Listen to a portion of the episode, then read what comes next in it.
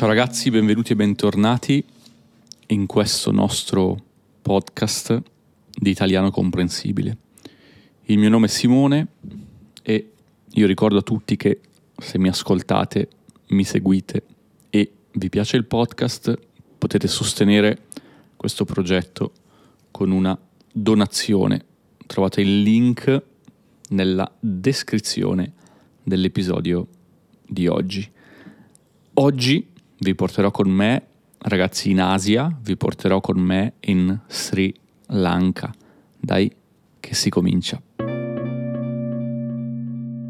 Un paio di settimane fa, ragazzi, io sono andato in Sri Lanka. Sto registrando questo episodio dal Bangladesh, quindi mh, mm, già non sono più in Sri Lanka.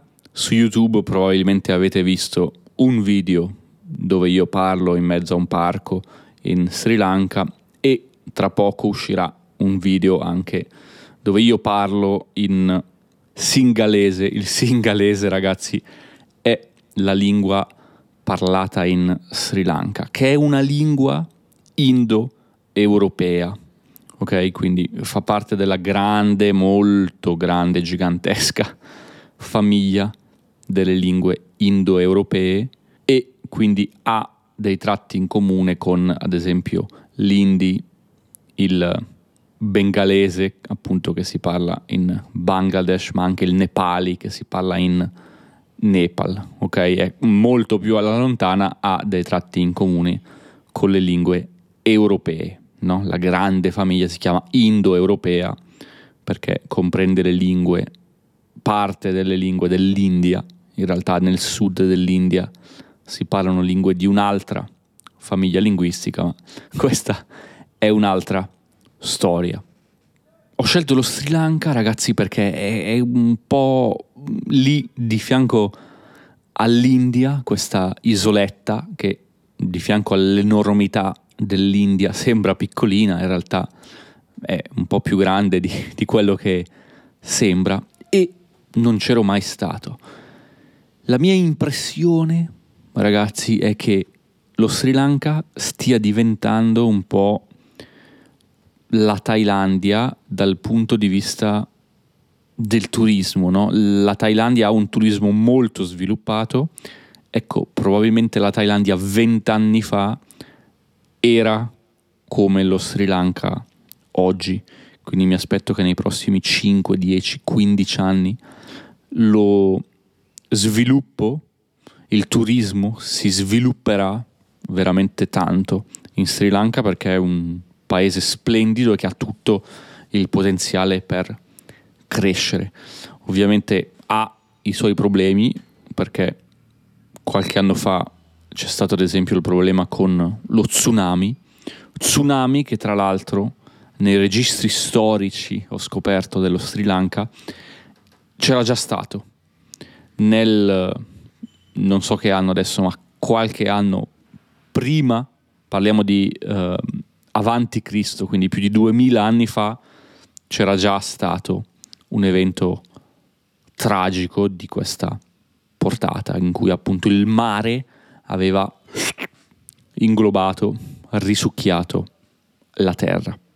In Sri Lanka io sono stato molto bene anche perché camminando per la strada e parlando un po' con la gente, tutti mi chiedevano, ah Simone, sai che ho un amico in Italia, o ho un fratello, una sorella, o uno zio in Italia. Io sapevo che in Italia c'era una comunità di persone dello Sri Lanka, non pensavo che fosse così grande. Sono davvero tantissimi in Italia Ricordo ancora una volta quando lavoravo e vivevo vicino a Verona, dove c'era una, una, grossa comunità appunto di persone dello Sri Lanka. Un giorno c'era un matrimonio ed era incredibile perché appunto vedevi tutte queste persone dello Sri Lanka con i loro vestiti tipici, molto eleganti, molto belli, no? Mm, abbastanza simili a quelli che si usano anche in India, ma assolutamente diversi, molto diversi da quella che è la tradizione italiana, quindi mi ricordo che per me era stato molto interessante uscire per strada e vedere eh, tutte queste persone appunto con questi vestiti molto belli, molto eleganti dello Sri Lanka. Che cosa ho fatto in Sri Lanka? Ecco, ho passato qualche giorno nella capitale, a Colombo, e poi sono andato in giù seguendo la costa. Nella capitale ho conosciuto un signore simpaticissimo che vendeva libri. Potete vedere la foto su Instagram che ho fatto con questo signore. E gli ho chiesto, ma secondo te che cos'è la felicità? Che cos'è per te la felicità? Gli ho chiesto, perché in ogni parte del mondo, in ogni luogo del mondo, forse quello che ci rende felici o come intendiamo la felicità può cambiare un po', no? Cioè, che cosa rende una persona felice? E lui mi ha detto, ma eh, Simone, guarda, io sono veramente felice di fare il lavoro che faccio perché mi permette di poter fare delle conversazioni interessanti con persone interessanti. E quindi questo per me, questo intercambiare, questo scambio di idee, è la felicità, mi rende felice perché il mio lavoro mi permette di guadagnare quanto basta per vivere una vita tranquilla e sento che mi arricchisco molto a chiacchierare con altre persone che vengono a comprare i miei libri, come te, ad esempio. E mi è sembrato molto interessante in generale il concetto, no? Perché di nuovo, adesso mm, probabilmente lo sappiamo, ma ogni tanto è bene ricordarlo, non ci servono milioni di cose per essere felici, ma è importante forse sapere quello che fa bene a noi. Quindi quello che fa bene a Simone potrebbe essere diverso da quello che fa bene a te che mi stai ascoltando, che può essere diverso da quello che fa bene a il signore in Sri Lanka che vende i suoi libri. Quindi questa presa di coscienza, secondo me, è molto importante. Dopo questa chiacchierata con, con questo signore, poi ho iniziato a scendere appunto lungo la costa ed è bellissimo, ragazzi, perché c'è questo treno che segue di fatto tutta la costa. Quindi a volte, se uno guarda fuori dal treno, vede solo il mare e, e non vede neanche la terra e pensa, caspita, il treno sta andando sopra l'acqua, sopra alle onde del mare no? Quindi è, è, è un'emozione nuova, è un'emozione bella, è stata bella. Tra l'altro il treno che andava con le porte aperte, quindi standard di sicurezza mh, mm, forse si potrebbero migliorare un pochino, devo dire, in, in Sri Lanka, però le porte erano tutte aperte perché faceva caldo e in treno Mm, non c'era l'aria condizionata, perlomeno in seconda e in terza classe non c'era l'aria condizionata, quindi tenevano le porte e tutte le finestre aperte per far entrare un po' d'aria, quindi ottimo, ottimo. A sud poi mi sono ritrovato in questa città chiamata Galle o Gol, non sono riuscito a capire come si pronuncia, ed è stato incredibile, incredibile, perché è una città che era stata fondata dai portoghesi, che sono arrivati per primi da queste parti. Quindi praticamente ti ritrovi in una città in Asia, in Sri Lanka, che però ricorda tantissimo, per chi ci ascolta dal Brasile, e c'è stato Ouro Preto, che è una città appunto una ex colonia portoghese in Brasile, nello stato di Minas Gerais, Un abbraccio a tutti i nostri amici che ci ascoltano dal Brasile. E molto simile anche a Colonia del Sacramento in Uruguay. Un abbraccio anche a tutti i nostri amici che ci ascoltano dall'Uruguay e dall'Argentina, che appunto era di nuovo eh, una colonia portoghese. In realtà Colonia è stata una colonia portoghese, poi una colonia spagnola, poi ancora portoghese, eccetera. E quindi è stato interessante no? ritrovarmi in un paesino di fatto con questo stile caratteristico portoghese che io mentalmente lego un po' all'America Latina perché appunto per via delle colonie portoghesi di queste città che ho visitato e invece eravamo in mezzo all'Asia, quindi molto molto diverso. Il mio viaggio poi è proseguito verso Veligama. Veligama è un piccolo villaggio di fatto dove mh, praticamente quasi non siamo più in Sri Lanka perché la gran parte dei turisti sono europei, sono americani, sono russi, quindi persone che vengono qui, ultimamente la gran parte russi, e che vengono a fare surf principalmente perché è un ottimo posto per chi vuole fare surf, per chi vuole imparare. Io purtroppo devo aver mangiato qualcosa di mm, non esattamente ok, quindi ho fatto un paio di giorni a sentirmi poco bene, mm, non ho fatto surf nel mio caso, quindi ne ho approfittato per rilassarmi un po' in ostello per chiacchierare un pochino con altre persone dell'ostello per imparare qualche nuova parola di singalese, ecco, che non fa mai male e che ho poi testato nella capitale, vi ricordo di andare su YouTube a dare un occhio al video, ragazzi. Ho cercato di capire anche un po' come si vive in Sri Lanka. Pensate che il salario minimo, mi dicevano, non paga un affitto ed è di circa 40 euro al mese, ok? Non 40 euro al giorno, non alla settimana, ma 40 euro al mese, un mese, in un mese intero 40 euro. Ecco, mm, faccio fatica a pensare come una persona possa appunto vivere con 40 euro al mese.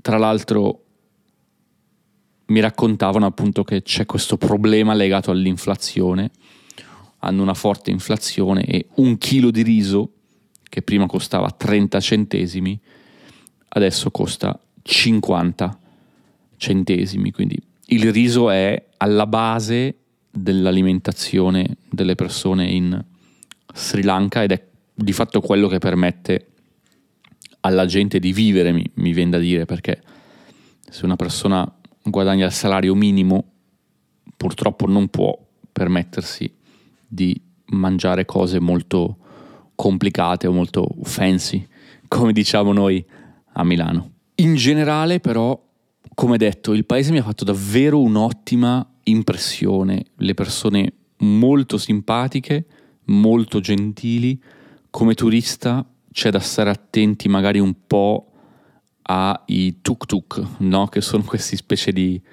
taxi a tre ruote che appena vedono un turista cercano subito di hey tuk tuk tuk tuk tuk tuk di portarti in giro, di, di, di, magari poi ti fanno pagare un po' di più, quindi bisogna stare un po' attenti a questo, ma per il resto mi è sembrato un posto molto tranquillo, sicuro, dove io mi sono sentito molto bene e anche dal punto di vista culinario, dal punto di vista culinario ragazzi significa dal punto di vista della cucina, del cibo, devo dire che sono stato contento, c'è una forte influenza anche dall'India, quindi molto spesso si potevano trovare ricette di Hyderabad, che è una città al sud dell'India, ve ne ho parlato nell'episodio sul matrimonio indiano.